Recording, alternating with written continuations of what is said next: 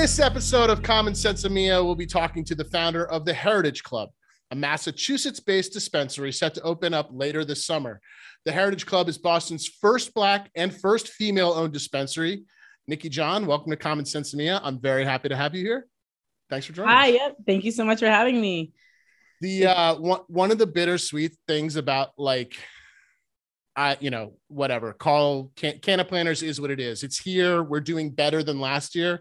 So I don't want to jinx it by calling it a successful company, but let's call it a growing company. One of the bittersweet things of having a growing company is like you, you know, I'm not the face of the company, you know, like I'm not doing all of the sales anymore. I'm not out there, you know, meeting all the clients. So this is actually the, and you're a Canna Planners client. Um, we're going to launch your website pretty soon. Uh, but this is the first time I've actually talked to you. And that's like one of the bittersweet things about this is like there's all these new clients, and a lot of them, you know, we've doubled our clients in the last, you know, tripled in the last two years. So there's all these people that I don't really know. So I'm excited to meet and talk to you for that reason, but also I'm psyched to hear the story, Nikki.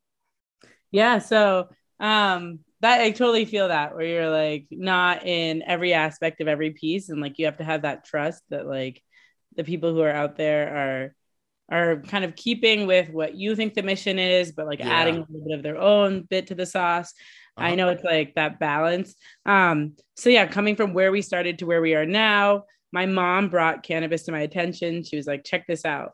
And i was like mom that's the opposite story of what happened with my mom. My mom's like no She's like, this can't be your job. And I'm like, yeah, my mom brings this up. I was like, mom, like, I don't even smoke weed. I was like, what does this have to do with me? And I think that's like the naive part of like where I started to like what dro- like has driven me to kind of stick with it and to stay involved. And she's like, Well, I know you like helping people and I know you like social justice. And I found that weed you had. I was like, you okay. lied to your yeah. mom. yeah. I mean, I had it, but like I was like, I'm never that person who's at the party where like, oh, Nikki, like she brought sure. the weed. Like, hi, Nikki. Yeah, yeah. Nikki's got it yeah, exactly. And I was like, oh, like that was like a one time thing. But I was like, all right, cool. Let me look it up. And I had missed the window um, for economic empowerment. And so I was already discouraged. I was like, okay, this isn't going to work out. I was like, I missed the window. There's no way. And then I saw they had the social equity program. And I was like, let me sign up for this. Signed up, waited to hear back, got in. And it was literally the way I qualified. It was one of those things where I felt like a magical bit to it so I lived off campus when I went to Northeastern, and my housing um, for that was on Gainsborough Street mm-hmm. in Fenway. It's a gorgeous street with brownstones, and I put it in as a joke. I was like, no way. And that was a street that was an area impacted by the war on drugs, and the census counted it. And I was like, the only way this works is that I'm supposed to be here. I'm supposed to do it. And from that day, I use that as kind of like my why I can't give up is because it like I just don't believe in like accidents and coincidence. So I was like, okay, cool, I'm gonna do this. And so after that, I lived in Quincy, which was an area of impact, and then being able to apply, get into the program, learn about cannabis, and then seeing that all of these businesses tend to not have anyone who looked like me as an owner. A lot of mm-hmm. people worked in the space, but not as an owner. That kind of made me feel like, okay, I got to do this. So all of these things kind of lined up. I applied and I thought you apply and they just give it to you. like I was like, that's no, no, no, no, no, no. That's nope. where the fun that's where all the fun begins. Bureaucracy. Right. Exactly. So I learned a lot about politics, about business, um, fundraising. I've been in real estate for 10 years up to now. So I understood like working with people, sales, like mm-hmm. pitching myself and, and business and all of that, but bringing that to like this higher level and to a regulated market into something taboo, it was a lot of it was a, a lot, different. Yeah. Well, we're gonna get to all that in the you've already told you you've and that's it, folks. That's been Nikki John. End of story. uh no, we're gonna get into all that stuff. I'm interested in your mom. She's a medical doctor, correct? Yes. Yeah, there's no way you were hiding anything from her. Let me let me say that first and foremost. I want to get into all this, but first, I want to talk about cannabis. I want to talk about entrepreneurship. I want to talk about um, you know the social equity components and all of that. Um, but first, I want to talk about something that you and I share. Do you do you know what it is? Oh, is it the chocolate labs? that's one thing. That's one of two. Do you know what we share professionally beyond you oh. being a Cannaplanners client? What is it? So something I talk about on this podcast often and fondly uh, is my retail experience at Apple. Oh, yes. uh, you and I were both specialists in the red zone. Is that right? Yes, that was me. Did yep. they call it the red zone then? Yeah, it was there? the red zone. I was in the red zone. okay, great. Uh, I'm I'm very curious. So that experience for me was super formative. Uh, absolutely, like it I would say professionally speaking, it was one of those turning points for me that like, even though it was, you know, and I'm not, I'm not diminishing retail, but even though it was retail, even though I worked in a mall, like all of those things, uh, it was super formative and helped me kind of get my proverbial shit together professionally. Okay. So I'm curious about your experiences there and, and if it's shaped the Nikki John I'm talking to today. So first of all, where did you work? Let's so I worked there. at Chestnut Hill at the okay. highest grossing per square foot store in the country at the time. That's a big store. Yeah, yeah. yes. South, South Shore Plaza is where I started. Okay. Yep. Yeah. So you know, and like it was just ended up I just happened. Like I was literally waiting to get my computer fixed. And one of the specialists on the floor is like, you should work here. And I was like, okay. like this is how I end up places. People tell me things and I do it. Yeah, and so I applied and the vibe was like I just like the vibe, the way like people talk to you there. They're very welcoming. Mm-hmm. Um, and I don't know what drove like you to like apply and like end up joining, but it's a really special group of people and a special company, whether you use a Mac or not. Yeah. I just feel like that's what they've created. And I've definitely taken a few things from what I learned there and from what I learned selling people their first computers sometimes yeah. to hopefully some people their first joint and how it's really scary on both sides if you don't know how to use it so, yeah, yeah, it's the exact same. it totally is. Uh, and I'm, th- what's actually interesting to me is that, you know, in checking you out online and, and, you know, LinkedIn and all that stuff, doing my due diligence on you, you've had quite a bit of gap in your retail experience. So I haven't gone back. and it's because um, I mostly hate people, uh, which is why I don't work in retail anymore. Um, but I'm curious, like, you know you're going you're going back to retail. So there was obviously something there that you know um kind of pulled you back in. What what about retail? I think um, i think it's the there's retail and then there's like educational retail. And i think that's yeah. what apple does well is where they like oh teach you whether you buy the product and it's intuitive or and like the packaging makes sense all of that. Or like in store like the people are approachable I think mm-hmm. those are the two things that I take. I think other people take from Apple that it's like a sterile space. And it's really funny seeing people who haven't worked at the store who have maybe gone into it and have used that in their design in cannabis. And I don't think that this is meant to be like a sterile space. I think it is, there should be a little vibrancy, a little bit more excitement to it. But the thing that I mm-hmm. like the most is just being able to make anybody feel welcome, no matter your budget, no matter your experience level. That's what I liked about it. Whereas there is that like there are like the Gucci's and like the high end luxury retail that some people are they don't want to ever walk into that store because they know they can't afford it. And so I feel like that's the cool thing about Apple specifically that kind of made retail more interesting.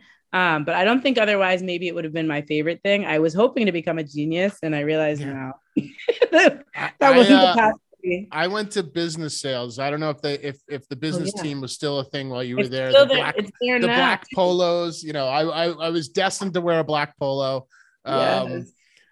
for sure. And you know, yeah, like I said, you know, and working in Quincy, working at the South Shore Plaza, definitely, um, it taught me sales skills that I didn't have before. And I, you know, I had a bit of a sales background before that, but that um, unassuming, non-aggressive, not even assertive uh, approach to um, sales was right up my alley, right up my alley, and that's and that is for sure one thing. Um, I, I mean, I'll never forget it, and it and this is it. Let me let me get you to where I'm going here, but I can remember, you know, when I first started um, on the business team, and my manager at the time said something to me that was like it took me a minute to understand which was you know i you know i, I someone had a deal it might have even been me but someone on the t- team had some huge deal for some you know new uh, startup in you know, in Boston or something like that. and that specialist wasn't asking the right questions to these people and was selling them like, you know, high end video editing machines, you know, like he just wanted to get that sale. And the, the feedback, which fearless feedback, I mean, a huge part of the Apple culture, uh, but you know, behind the scenes, the feedback was, you don't, you, you know, no one here cares about how big that ticket is for you. Like it's not about that. It's really, it's about finding the solution that's actually going to help that customer. So, meaning like you don't have to go and sell them the biggest, highest, most expensive machine. In fact, like almost nobody that you know walks into this store needs that. So, when you're asking the right kinds of questions, how are you using this thing? You know, like how do you want to use your phone or like what, whatever. Um, those kinds of probing questions. Have you heard me say almost every Apple buzzword, by the way. Yeah, I'm loving it. No, I need feedback. And... Like, yeah, I feel very grounded. I was like, I need to take some notes again. but that sort of mentality of like, we're not selling cars here. We're not trying to like, you know, get everybody's money. And through that mentality, we're going to get everybody's money. Right. Because yeah. now that person trusts me. So, like, coming back here, the one of the one of the things that and and to to to put a pin in this meandering thought one of the things i definitely took to heart in come in building Planners was the same idea. Do i want everybody to buy the most custom website we sell? Yeah 100% is it the right fit for everybody? No. Like less than half need that you know uh level that level of service. We need to ask the right kinds of questions and figure out what this customer wants. So with that with that said i'm curious what you're bringing with you from that kind of apple culture. And we can go through kind of the real estate side of things too. I don't want to jump ahead too much but what are you kind of bringing with you in terms of like developing your uh, vibe of customer service and what are you kind of leaving at the Apple store or even yeah. a Vibe Real uh, residential? Yeah. So I think, um, especially from Apple, obviously the focus on people, I want to take that with me. That's something where I think people keep switching companies in cannabis. And oh that's oh because God. I don't think the focus is on people, even if the mission statements, even no. if they say that, it can't be true if you can't keep your employees. Apple can keep you I didn't even want to leave. I was just in school and I was like, I have to. I always thought I would go back. So it's funny that like, yeah, still haven't gone back, gone back to retail, but not Apple. But I think that like community that you build, like I'm still really connected to the people I worked with at the store. I had a really good time working with the customers, all different types. And you had some that were needier than others where you really had to oh, yeah. explain stuff. Um, but the other thing was they had, if you didn't know everything about the product, it was right there on like next to the tablet, the basics, whatever you needed. And you could always ask anybody else on the sales floor. And it was like a really good interaction. Um, so I think, but it was sleek. It was simple. There wasn't always, there wasn't too much information. It doesn't always have to be a big booklet on weed or whatever it is that you're selling for you to get across how it works. Um, but that there was an educational section. I think that's the thing that a lot of the retail experiences that we're having now are is that if these end up being CVS, which one do you go to? It doesn't matter. But if you can right. make this where there is an educational portion and you sit down at this table and watch someone roll a J because you've never rolled one before, well, now that's the store you go to because, like, now you want to know about concentrates. Now you want to know about like edibles and like what dose you can have. And you want to even know how to open the packaging instead of stabbing it with scissors. Like, that's the kind of things that we want to have is where I'm going to show you like we're gonna have videos of every single product we sell. I want a video of like me or someone on the team opening it so that you don't get home and like you're not on your own. There's something about that like, not feeling by yourself with apple i liked and that they service you from the beginning to the end to when it breaks. Even if that means they sell you a new iphone you still go back to them. Yeah okay. absolutely. i remember yeah. my my first product launch was uh ipad like the first uh, ipad. Oh. And back then, uh, back then, part of the part of the launch day, it, this I think they only did it maybe they might have even only done it like that year. Um, but part of the customer journey, part of the customer journey when getting the first iPad was to unbox it for the customer. I don't know why, but I can remember that day like it was yesterday. And there was a line out the mall, you know, as there was at probably every Apple store in the, in the world. Uh, but there was a line out of the South Shore Plaza. Um, and on my fourth iPad, like the air conditioning wasn't working or something like that. Oh no, it was the first iPad, and I pulled an all-nighter, right? Like done the overnight to like uh. set up the store, whatever. No one knew what an iPad was until like you know five o'clock that morning when they finally put them on the floor. So anyway, like I'm done, right? It's nine o'clock, 10 o'clock, the doors open, first guy comes in, uh, and I pull out the iPad and I'm unboxing it, and I'm like a big, fat, sweaty mess. And I pull the iPad out of the case and I take the thing off it, and like slow, the slowest of motion, I see like from my periphery a drop of sweat just go bloop, like onto onto the brand new, like the first iPad sold at the South Shore Plaza, went bloop, and I'm like, yo, man, I'm just gonna return this for you. Like, I'll just get you a new one. yeah, yeah. Uh, that person definitely remembered their first iPad, but that's awesome though. But like that's the thing is that it's this whole like idea of like keeping everything so pristine that you're like, oh, I can't sell him this. No, I, I couldn't. I'm like, bro, I'm so sorry. That's a gross sweat sweat stain on your new iPad. Let me get you a fresh one. Uh, yeah, my manager wasn't psyched. First iPad returned because of no reason. uh, but I that that launch day thing was like that was also an eye opener for me because I I so after the South Shore Plaza, I moved to New York City and I worked at the Cube. I worked at you know I worked at the Cube for a while.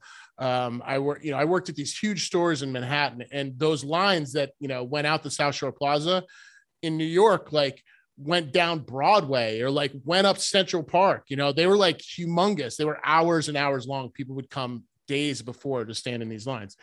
But that to me, like even then, I was like, wow, like that is buzz right there. That is buzz they didn't even pay for. Like no one's, you know, they're not putting out commercials yet for this thing. And all there's a line that, you know, stretches for hours.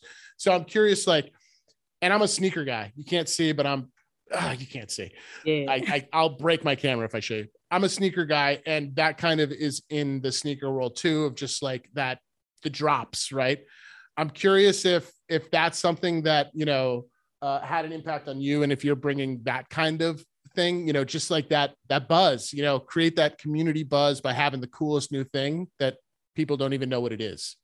Exactly. I mean, so what we're working on is it is called the Heritage Club, and we are going to have a club so you can become a mm-hmm. member, and that will give you exclusive access to exclusive things that can't be talked about quite yet. so I think there will be yeah exactly. So like that's you you want to have that. You want to feel special. Like otherwise like yeah. what's going to make us different besides customer service which everyone says they have besides benefits and taking care of your people which everyone says they have but like i said we have like yet to see but being able to do that and do it with consistency that's what apple was so good at. It was like yeah. you knew what you you didn't know what you were getting but you knew how you'd get it. You knew you'd go yeah. and you'd wait and then the people would tell you about it and you'd take it home and you'd be so psyched and you want to feel like that experience when you go into a store. Otherwise, why can't Amazon come in and take this over? Like, what's going to be the thing that makes a retail experience special? Um, it's that it's the way that people talk to you, and they talk to you very differently at Apple. Like, we, I don't know if you ever had like whether you were on the like specialist side or business side when people would come in they're like oh well this broke or all my contacts are gone and a lot of companies like they'd say you say oh i would hate if that happened to me maybe you don't apologize you don't say i'm sorry. Like i think everyone has a different policy around that.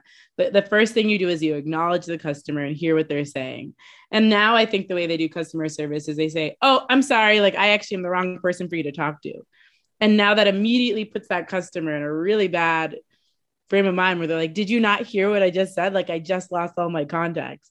You know so like that acknowledgement of the fact that they're human and this is a human interaction if you can keep that front of mind in cannabis it's going to be really special. But I don't think that that's where we are. Um, I had to, since I don't smoke a lot or use a lot of cannabis, and now I'm like learning, I try everything. Like I'm not afraid to try stuff, but I feel like um, of my friends who I know smoke every day, and I asked them, I was like, what do you guys like or dislike about going into a dispensary? And a lot of people have said they feel rushed and nobody wants to talk to them. And I don't think I've ever gone to the Apple store and felt like I feel like they wanted to talk to me. Like, you know, like I really think Yeah. we might be friends. Nikki. yeah. And like I love that like I have to think I'm like, did they mean that? like, Yeah, like they did. good. Yeah. And they did. And like that's the cool thing is you really like felt listened to and that I want to take. I love it. But that's so I'll be- cool that you worked at the Cube too, because going to see other Oh, yeah. Apple stores, I went to some in Barcelona. I went anytime I traveled, I'd go see back of house, right? Yeah. And the idea that everywhere you go, it's the same and different. I like that too. yeah. And find me any company like that, you know, is international and has employees that give two shits enough to go visit the company on their day off. You know what I mean? so I told, you know, I, I'm with you. I did that too. For we sure. drink the Kool-Aid, but it's good Kool-Aid. Like I'm gonna keep It really is. There there is a you know a, a a for sure camaraderie like a fraternal sort of you know or whatever that just sort of closeness for sure. And i don't know i i'm i couldn't tell you exactly why other than all of those things which that you just that we were just talking about which seem pretty blanket. Um but you know at least for me unlike any anything i'd experienced professionally. Let enough about apple Yeah, I love it. uh, I'm I want to talk to you a little bit about the Entrepreneurs Club at Northeastern. I don't know if that's something you are like hugely active in, but it is on your it was important enough to add to your LinkedIn page. Yes. So I'm always fascinated. I am like I'm an I, I'm not an entrepreneur. I just play one on TV. You know what I mean? Like I'm figuring this out every day. I learn 50 things. Sort of, you know, I have no experience prior to starting Canna Planners, not really. Um, so I'm always amazed when I meet people who know maybe a little bit of what they're doing when they when they start a company. So I'm kind of I'm kind of curious now. Looking back, you've been you've you know been out of Northeastern for a little while now. Uh, I'm curious if that prepared you. If you're bringing any of those tools with you along the way. Definitely. Yeah. So I was a part of the Idea Venture Accelerator at Northeastern. And I was trying to, when I started Vibe, start a roommate app. I wanted to help people find roommates better. I had so many bad roommate experiences, and I was like, I need to make this better. I know a lot of people around that same time were coming out with something that was supposed to replace Craigslist and kind of be like a dating app. And I don't think that that has really, I don't know if it's completely panned out, but the thing that I wanted to add to that layer was how to match people based off of your budget and your commute and basically make everything mix and make it all fit together. Um, and when I started with the accelerator, they're like, what are like the like main main value propositions, your MVPs? Like, what is it that you're really bringing? And I think in cannabis, I was able to kind of like look at that and say, like, how are we going to bring something that's luxurious uh, but approachable? Like, those are the two things. Like, I think there's a lack of branding in the space, but I also think that the retail experience is missing some like something that makes it special.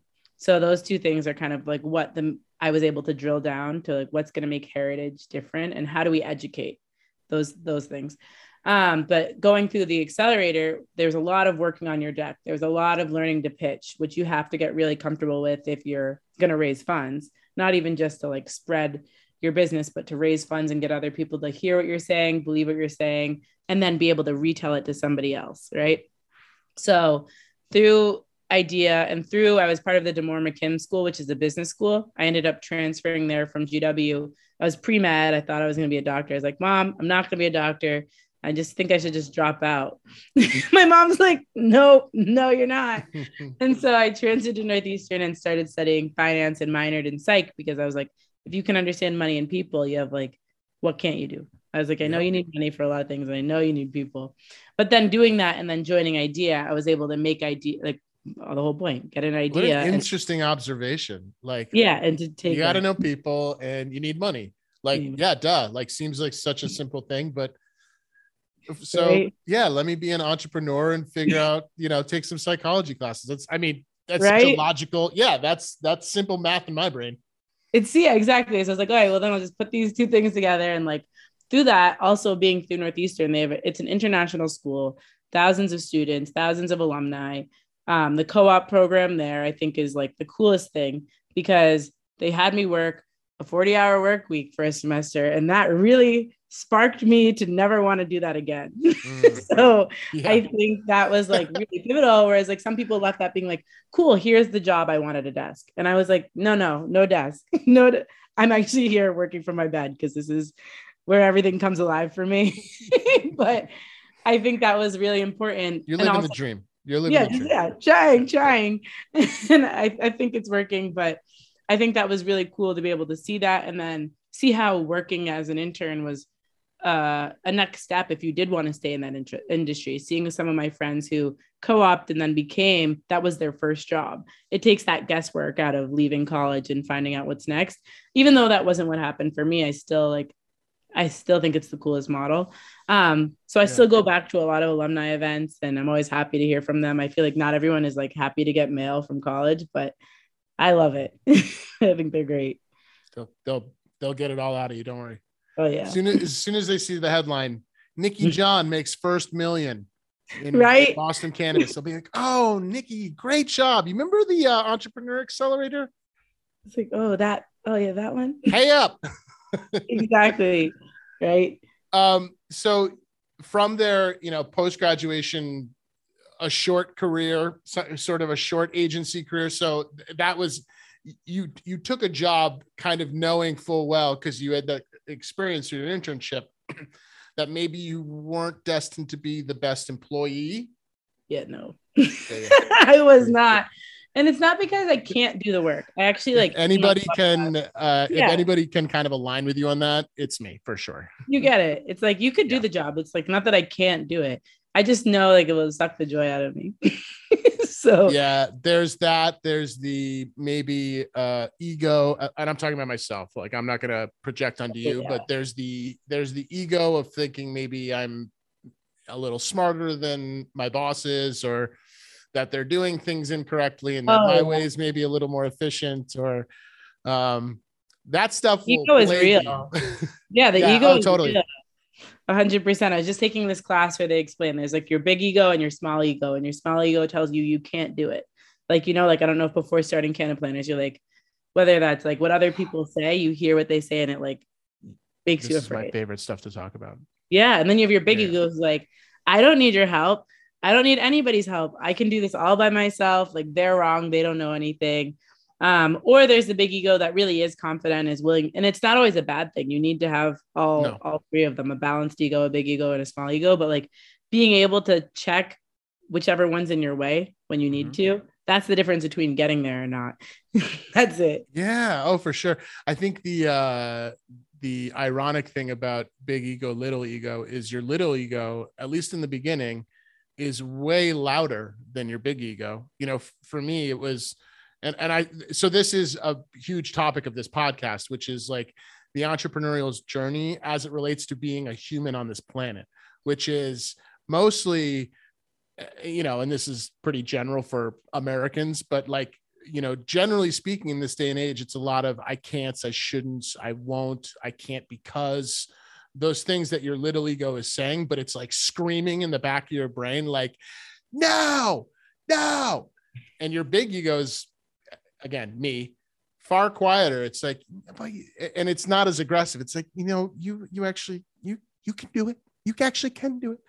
And once once you kind of break out of once you balance those voices, the the decibel level of those voices in your brain, amazing things happen. Like it it altered and again this is me i don't know if you can relate but it altered you know once you stop listening to your little ego or at least maybe doing the opposite of what it's telling you to do you know it, you're you are doing the things it says that you cannot um that voice shuts the fuck right up and your confidence level boom it's like through the roof and that's when real business can start happening once you're like get past the person you know your own own internal demons and personality quirks that's when you can do meaningful stuff.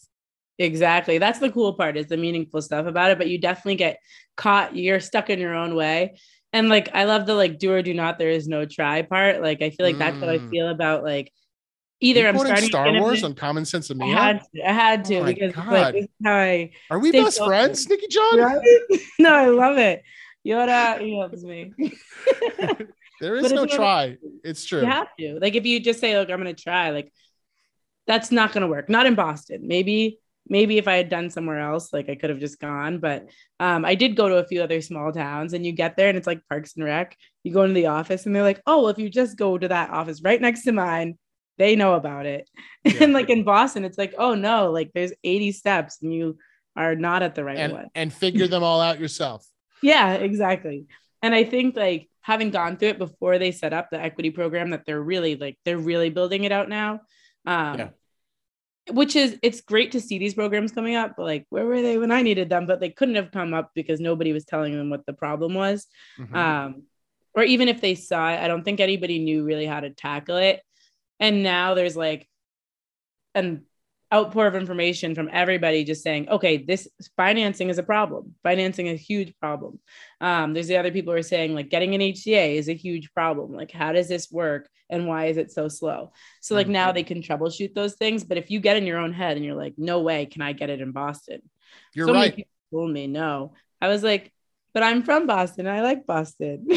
and that's mm-hmm. that like I just was like in my head about like how I really wanted that to happen and I wasn't going to let anybody tell me anything otherwise. That's why I'm like, you decide it. And then it. What's I mean, George, Car- maybe George Carlin. I don't know. Someone, and I'm going to paraphrase the shit out of this, but it's like, if you think you can, you're right. If you think you can't, you're right. Exactly.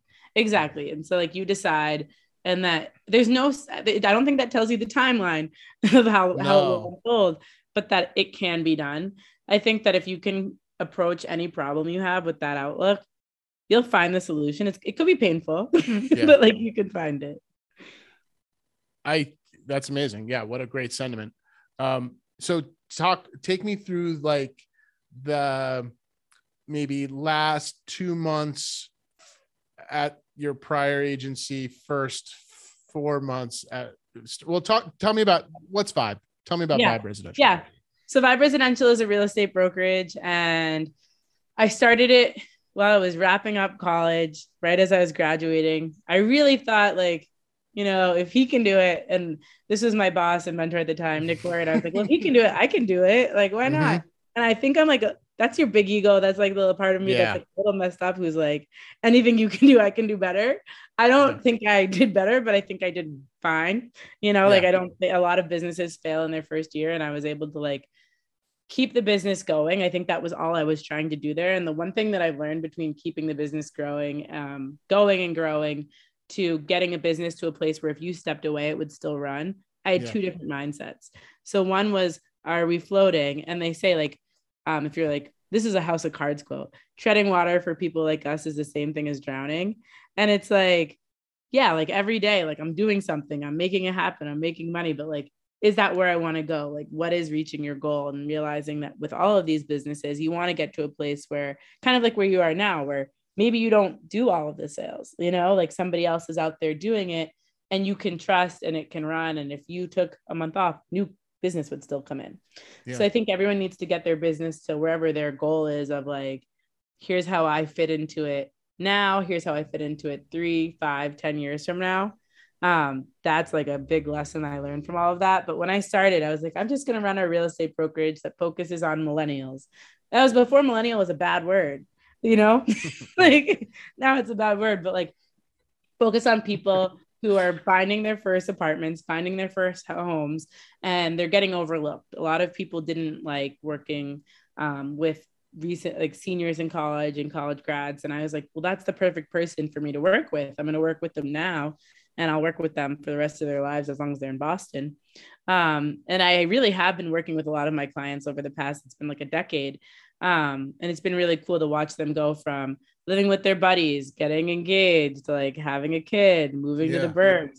And I've been through every step of that with them, which is a really different, I mean, again, going back to Apple, like how do you serve as a client in like perpetuity? Like, yeah. you know, like I don't want to, I don't want a PC.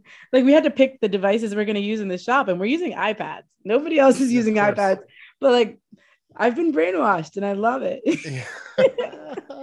so that's you have been brainwashed and I uh, am, I am fully on board with it. You are right? talking to a former brainwashy, uh, uh, still brainwash. You're, I have Apple all in front of me. There's me too. And I'm like, this is the stuff Yeah. we use, We go to a trade show. I'm like, oh, an excuse to buy more iPads I don't need. right? You're like this. Yeah. Yep, exactly. And they work, and that's the that's what Totally. matters. Um, Um, so yeah, that's so, what so at so at the beginning, like, I mean, ten years.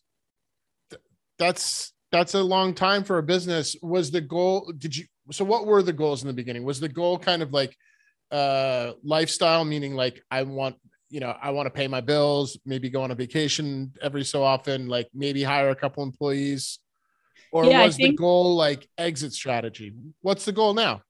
so I was 20 and I really like didn't have a bigger plan other than opening this thing and helping all of these people find their homes. And like I really liked it because like something that I still took from that to heritage is helping people find a home like homelessness i think really knowing how much stuff costs in boston how housing is expensive and increasing in value that's something we've brought to the heritage club which i'll get back to in a second. But i think really genuinely wanting to help people um that was like the only goal i had and i knew i could make money doing it and it was like the if you build it they will come thing but i didn't have an exit for myself and so the way that is, it's probably going to be something that I kind of just tie a little bow on and hope to get back to later once the shop takes off.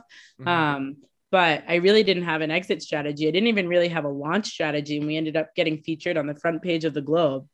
And Oh, I wow. was like, uh oh, I need to tell my boss that I'm going to be in the Globe because I still work at his shop. I still work for him.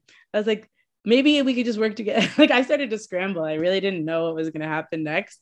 And I was like, cool. Like you just jump and then you just like you just pull out a little parachute and just maybe it's a plastic bag hope for the best here we are so, so when you were going to be on the front, you know, on the in the globe or whatever, and you were like, "Oh shit, I'm going to be outed," you know, professionally outed, you know, which I th- that same thing. All I wasn't on the front page of the globe, but I was building Cannaplanners while simultaneously clocking, you know, going to my nine to five, um, which was not a sustainable thing, obviously, you know, not a sustainable thing. So, um, that jump, it sounds like, was forced. You you you didn't like- jump. You were I was- pushed. yeah You were pushed. like oh shoot and i was in i was in brazil npr called me to ask if i wanted to speak but i didn't have good phone service and i missed it and so from that day i was like i got to do something big enough that npr calls me again i was like Oh, i don't yeah. know what it's going to be i've just been waiting they did call me and ask for a blurb one time but they didn't air it and i still feel like it's not enough that's the big ego but my small ego was like what do they care about? WGBH, you sons of bitches. right i was like and I was like, I, I felt like I was like, I'm just another realtor. I think there's like 56,000 agents in Massachusetts. I was like, what am I doing that's so cool? And that speaks to the fact that there is a lack of service. Again, back Mhm. to the Apple customer service. There's Yeah. a lack of customer service in every industry.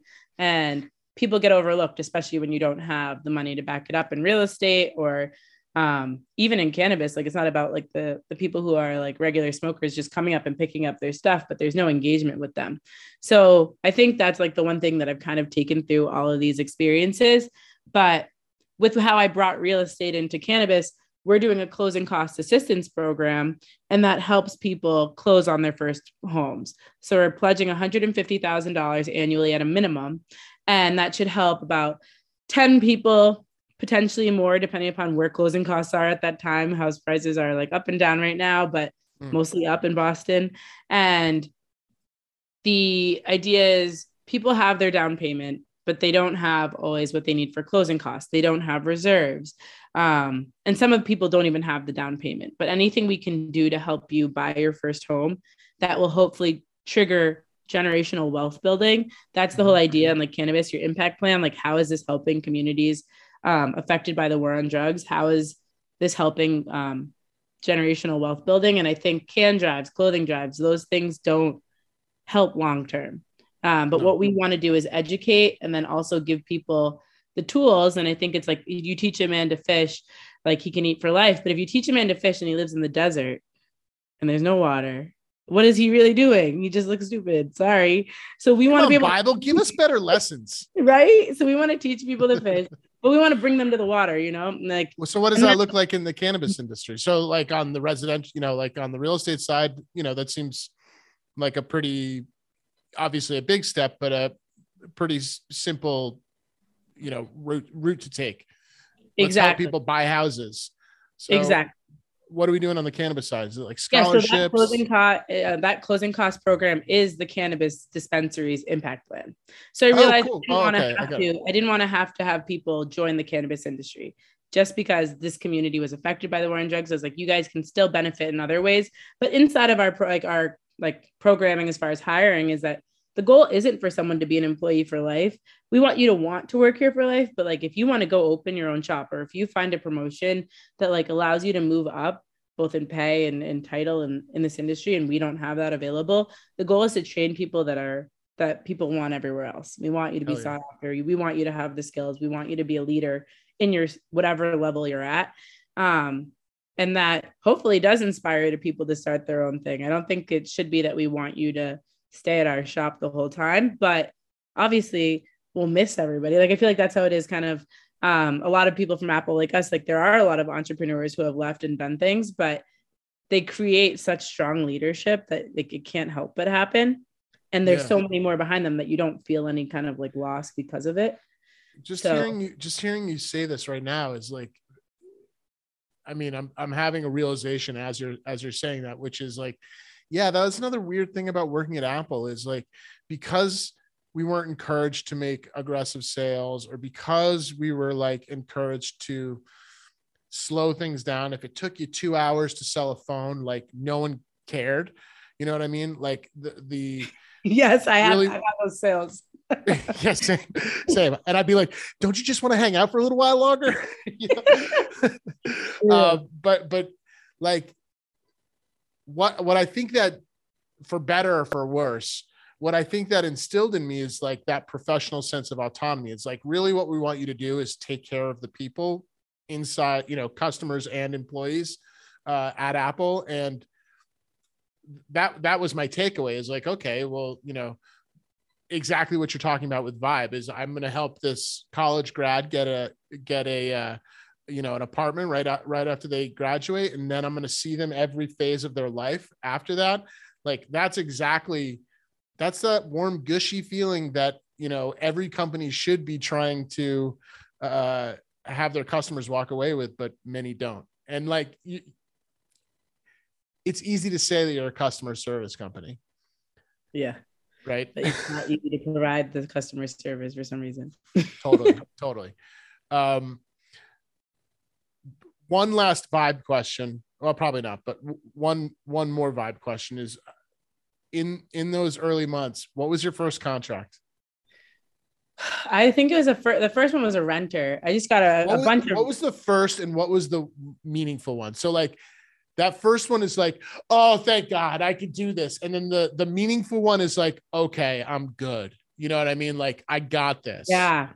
So the day the article went out, my phone just went off the hook. And I was like, uh oh, I don't have enough people to answer the calls. And like, I was like, I'm a failure, like immediate. I was like, I'm a failure. Like, this is bad.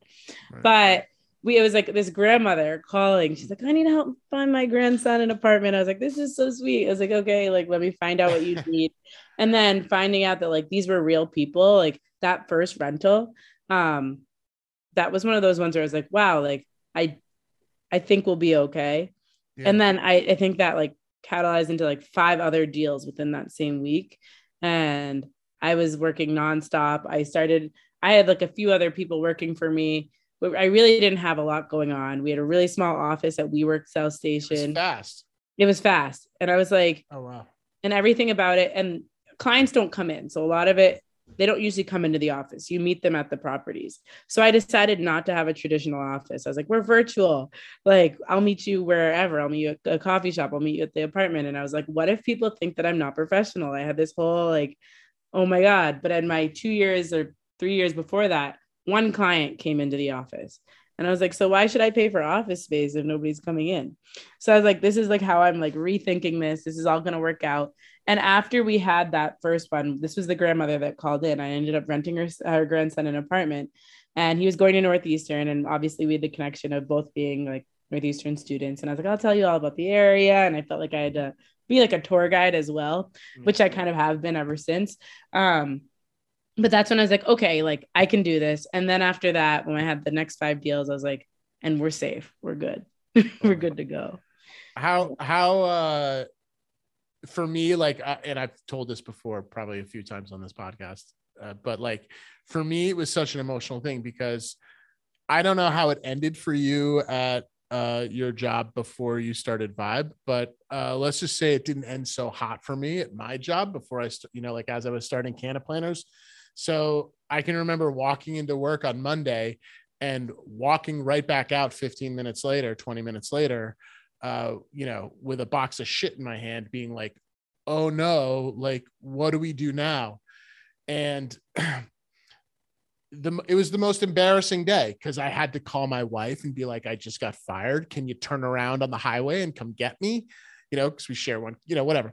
So all yeah. those things, like that range of emotions of being like, okay, I'm definitely a failure. I'm out here like in the snow holding like a box of trash. Like I don't even care about this shit. the like, stuff you put in your desk, right? Yeah, like, like all the junk, like whatever. And my wife's coming to pick me up um i'm a failure like what am i going to do now how am i going to pay rent this month how am you know like how am i going to how am i going to how am i and that's that little ego right that that's the the little ego being like way to go dummy you're fucked oh, i know you know right? what i mean like hey i was right all along huh and i listened to that voice for the commute home and i said listen voice we're done um, and I, you know, I think I closed my first deal post being fired like the next day or, or maybe yeah. two days later. And that was the one, it wasn't my first deal, but it was the most meaningful one because I was like, oh God, I, I can do this. Like I've been doing this, but I've been doing this with the safety net of like a paycheck and healthcare and whatever, like all these comforts that you are brainwashed into thinking like you have to have because your survival depends on it. No, your survival depends on you, Nikki John. Exactly. No, 100%. I feel like that's exactly how it was. And like to your point, like it's one of those things where I feel like the door closes behind you, but the next door is open. Whether you want to realize it's open or not, it's absolutely you look. And you just gotta go. Yeah. Yeah. And so you and, and, and it's not about asking for permission, right? Like you're not like you're not ringing a doorbell. You're like kicking that motherfucker down.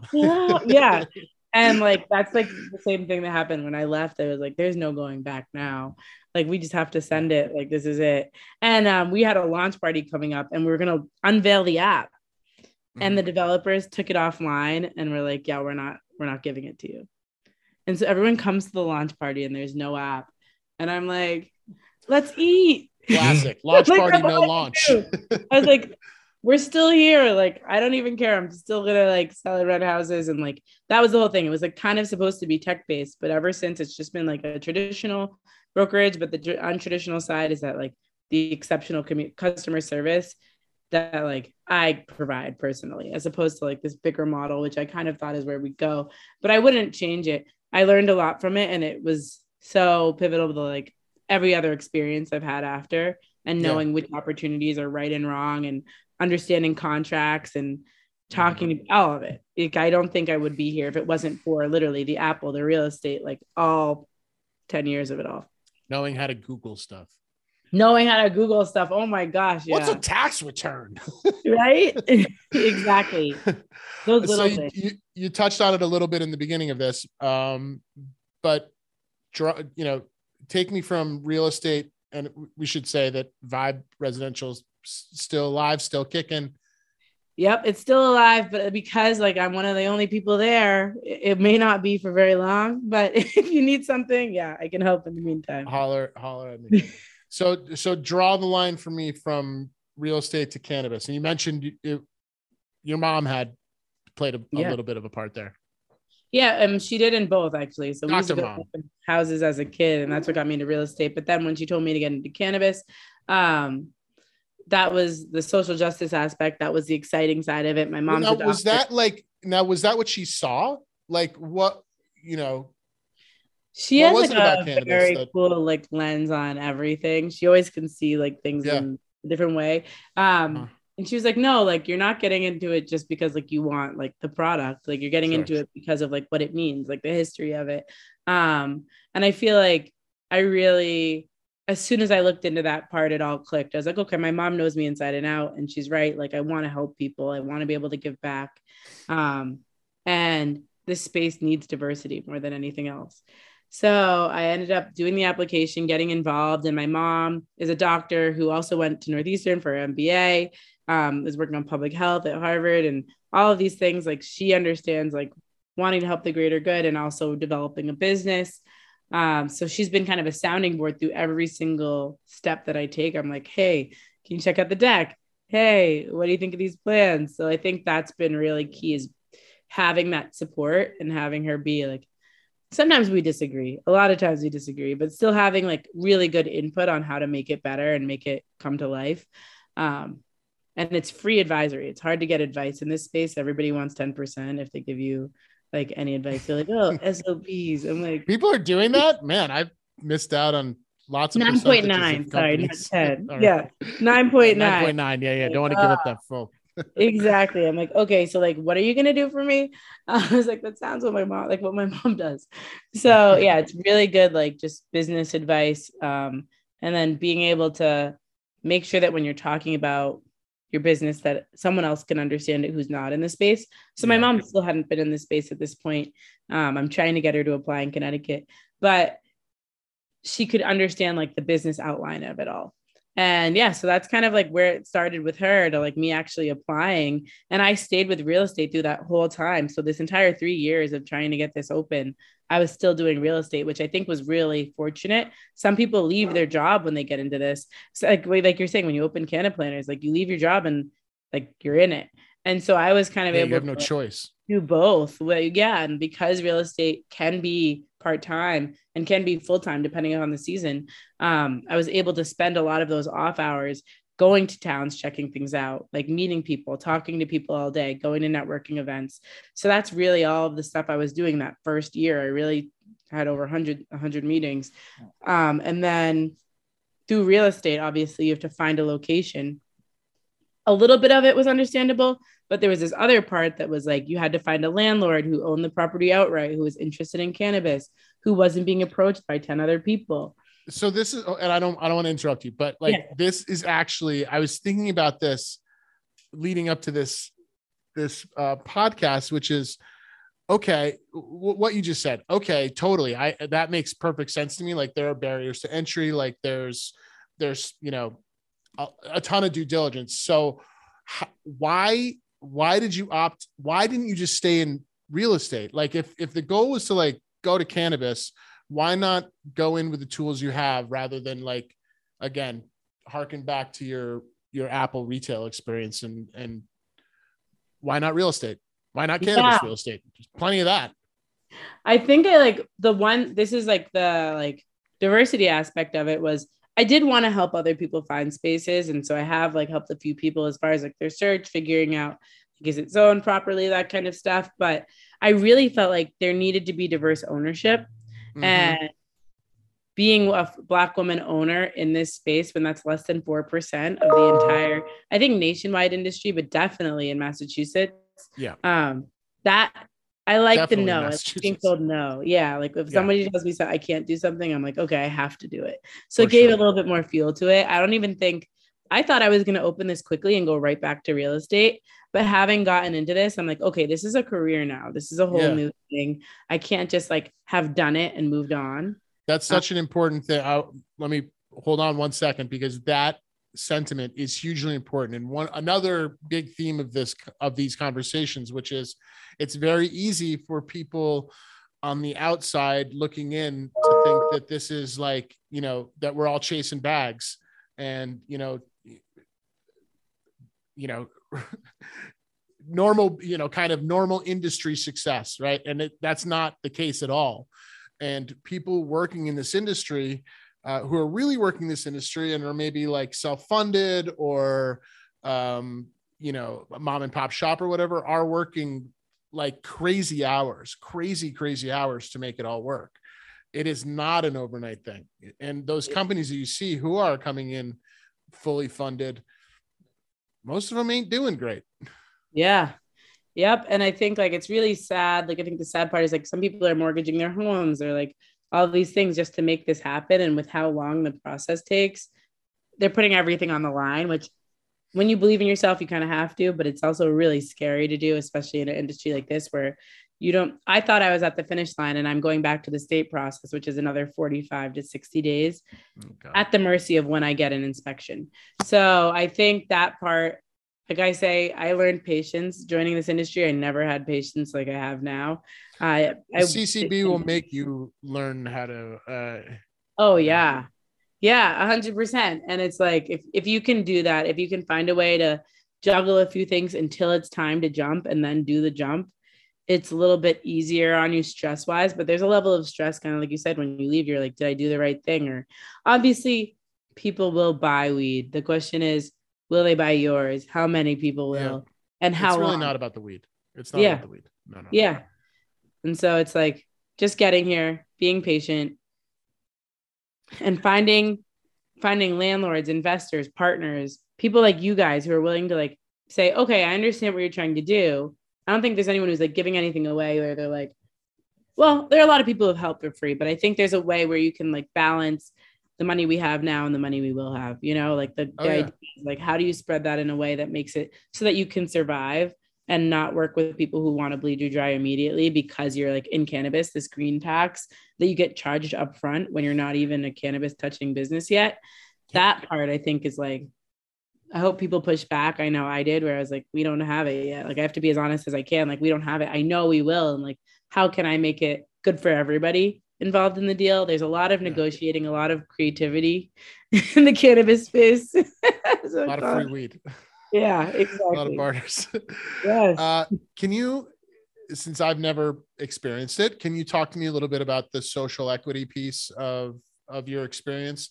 So, like my you know, my experience with social equity or inclusivity is probably most people's, which is seeing large corporations try to co-opt things and they've got, you know, this month they've got pride avatars and uh, you know, there's black squares during, you know, during uh, George Floyd and all that stuff. and part of me like understands the unfortunate marketing spin of that. Uh, most of me is like grossed out by it. I'm okay. So that's that's one thing. I'm curious your experience with going through the licensing application as a social equity uh, applicant, um, and whether or not that was is going to be kind of like what was the process like? Is it going to be long term? Um, a huge part of the company's identity? I think so, yeah.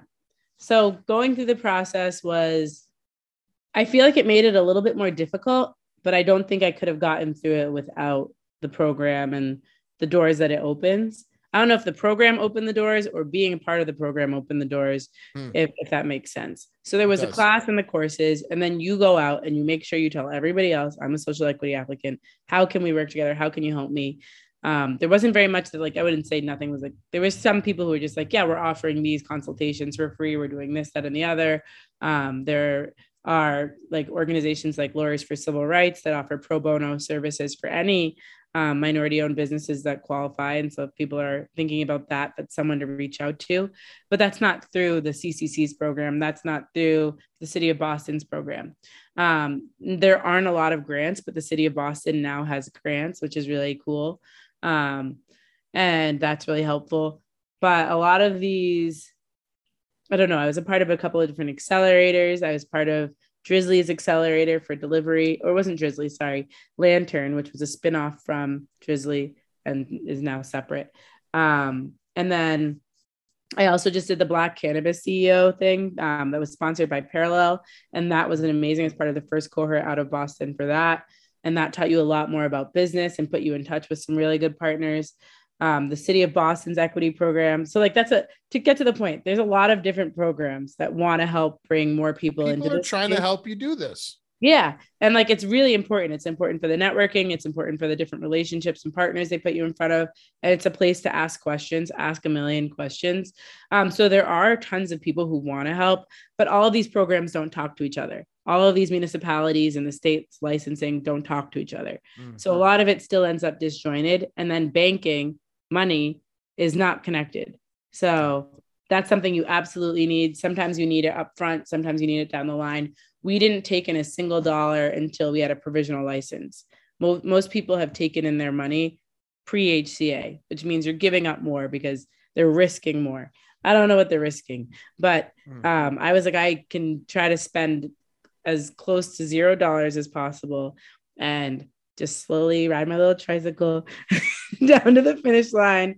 And it's hard when you watch all these other people who, like you said, come in fully funded and they're partnered with people and they're zooming by you. And I'm like, I just got to stay this little course that I'm on. Yeah. Um, so there is that aspect of it.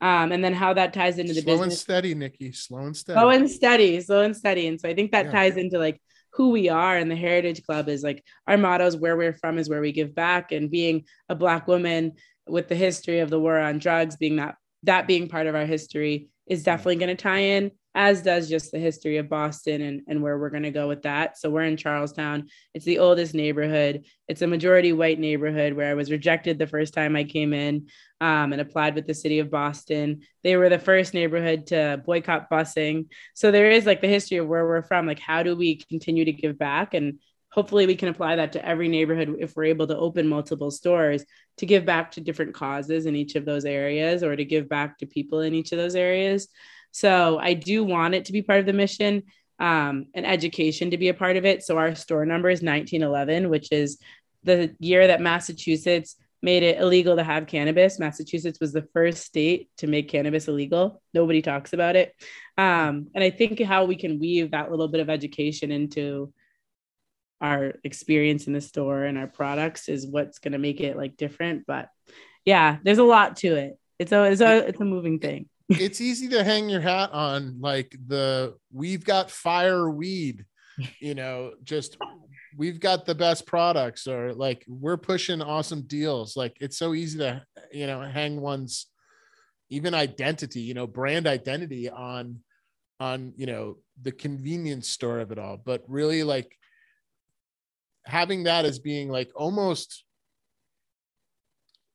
you know I, I don't want to say secondary but it it's it's not the main priority right? Like the main priority is really that community piece and that education component because like that that's what makes it interesting. Like you know you probably are going to have the best products but the fact that you're making the the products interesting beyond like what happens when i you know take it out of the thing like that's going to be more impactful. And that's the same reason you know people are buying iphone 14s you know what i mean? And they're, they're right? coming back. Yeah it's that same sort of thing. Like it's clear that you know that's another bit of that kool-aid that you drank for sure. Exactly. What other um black owned female owned uh cannabis businesses are you excited to work with? Like yeah. So there's actually a, a few. So obviously, Just Incredible is a cultivator. Um, I think the only black cultivator in the space, but freshly baked. They make edibles. They're black owned, veteran owned, and it's exciting to um, work with mission driven brands. And we want to highlight those in the shop. So we're going to have a section dedicated to working um, with and educating on those brands, putting their putting their like products front and um, front and center so that people can know who they are and try them out. I don't think any other store that I've been to has like a mission driven section.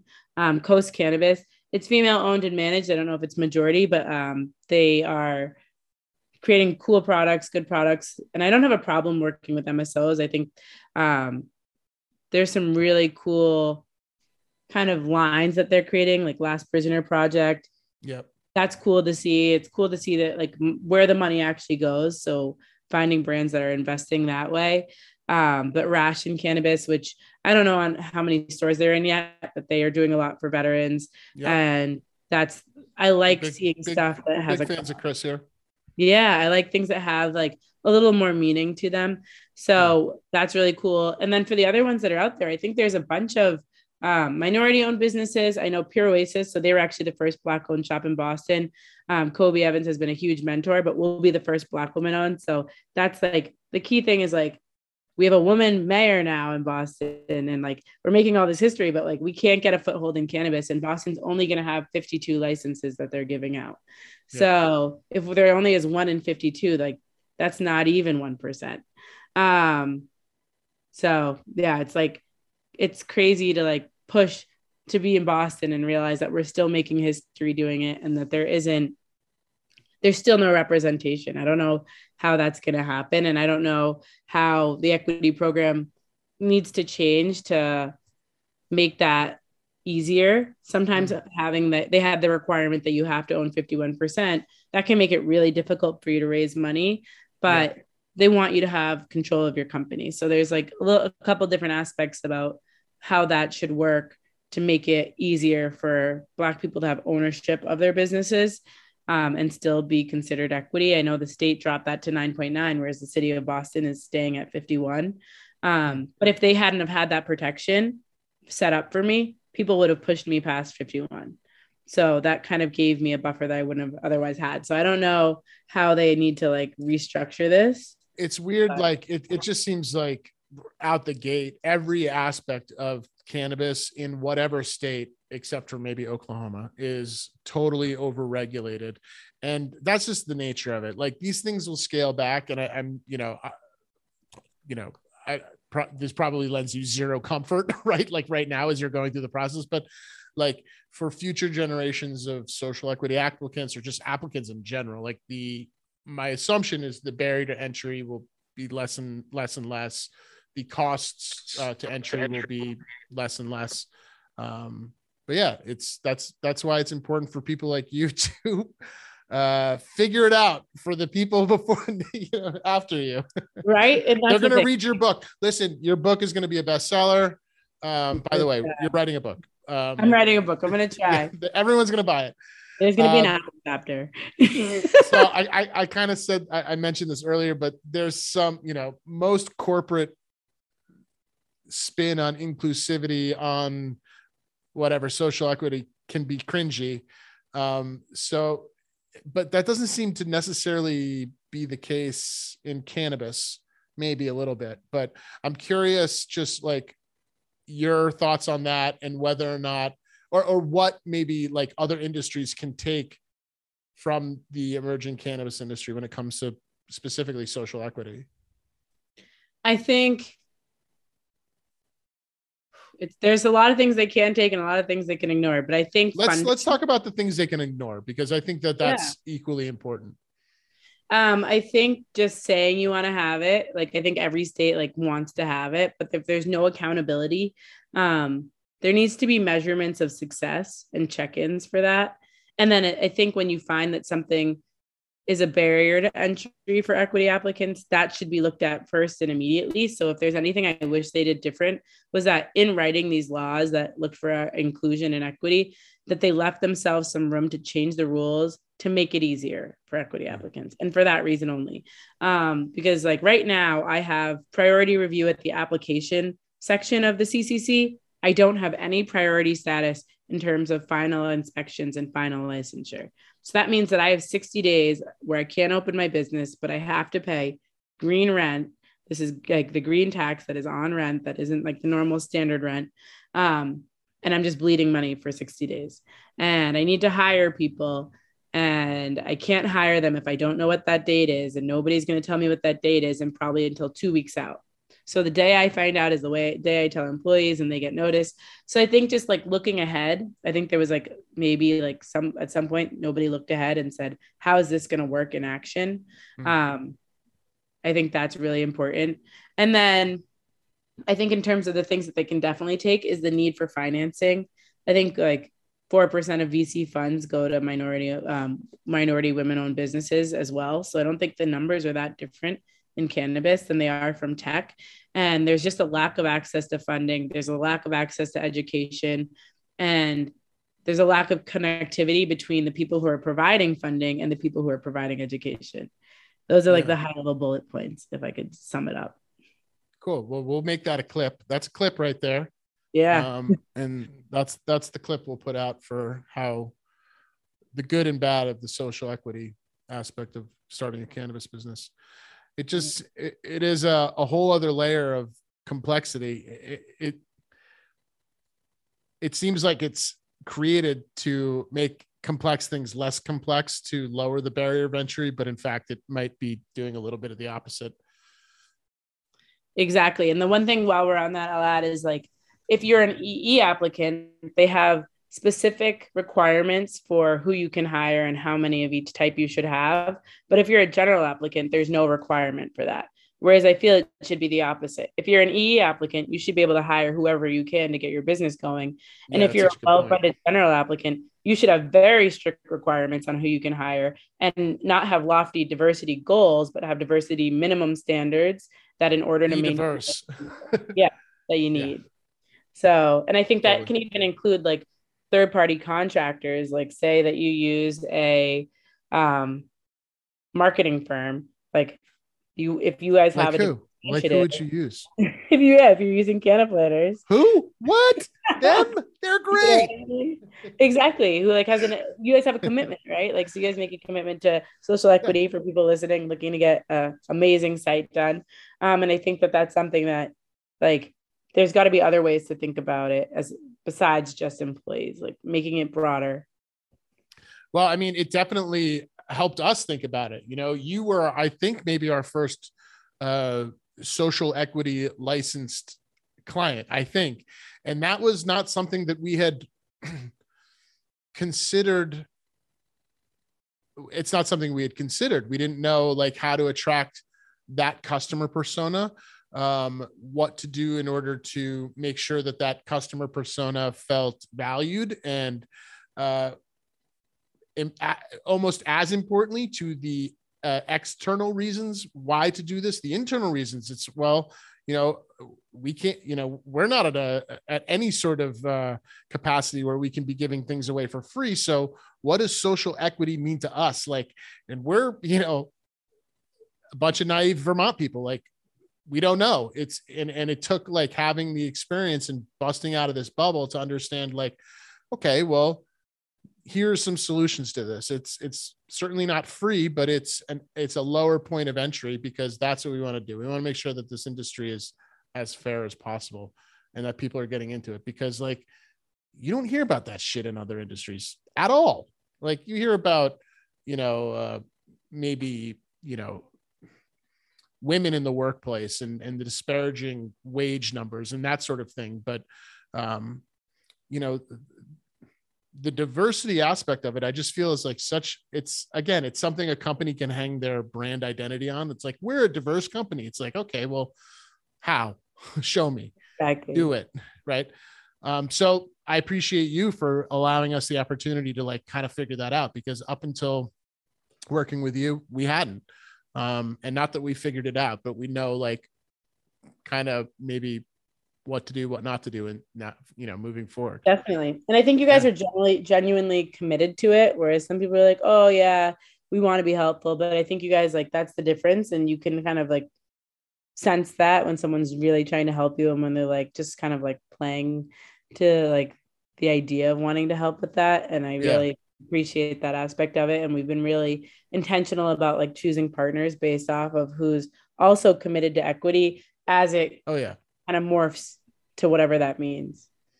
I mean, p- part of the fun thing about doing these podcasts is is finding where I align with like-minded entrepreneurs, you know, who are who are really like it's fun it's fun to be successful in this industry. It's not about chasing bags. It's really about like setting it up for future generations to turn this into a real industry that can, you know, employ people of this country that can Im- improve the economy, can improve local economies, all that stuff. And who would have thunk that it was weed that was going to do it? I did. 100%. yeah, I did. Yeah, my Dr. Um, mom knew. Dr. Yes, Mom exactly. Knew. Dr. Mom, I love that. Nikki John, we took it all the way from the red zone at the Apple store, all the way to opening your new Boston dispensary, the Heritage Club. By the way, when are we shoot? When, when are we shooting open? end of July, early August, but don't hold me to it. But yeah, hold me to it. I hope that happens. We're holding you to it for sure. End of July, beginning of August. You heard it here first, folks. Uh, it's been an absolute pleasure talking to you. We appreciate you being part of the Cannaplanners family, and we're all very excited to see the wonderful things you do with the Heritage Club. Uh, can you tell our listeners where they can learn more about you and your story and your story and you? Yes. So you can check us out on our website, designed by Cannaplanners, and it's gorgeous. Oh. Yeah, at heritageclubthc.com. So yeah, below. if you type that in, yep, check it out. Sign up for the mailing list. Hell yeah. Nikki John, it has been awesome. Folks, this has been another episode of Common, C- Common Sensemilla. I have been your host, Will Reed. We will see you next time. Bye.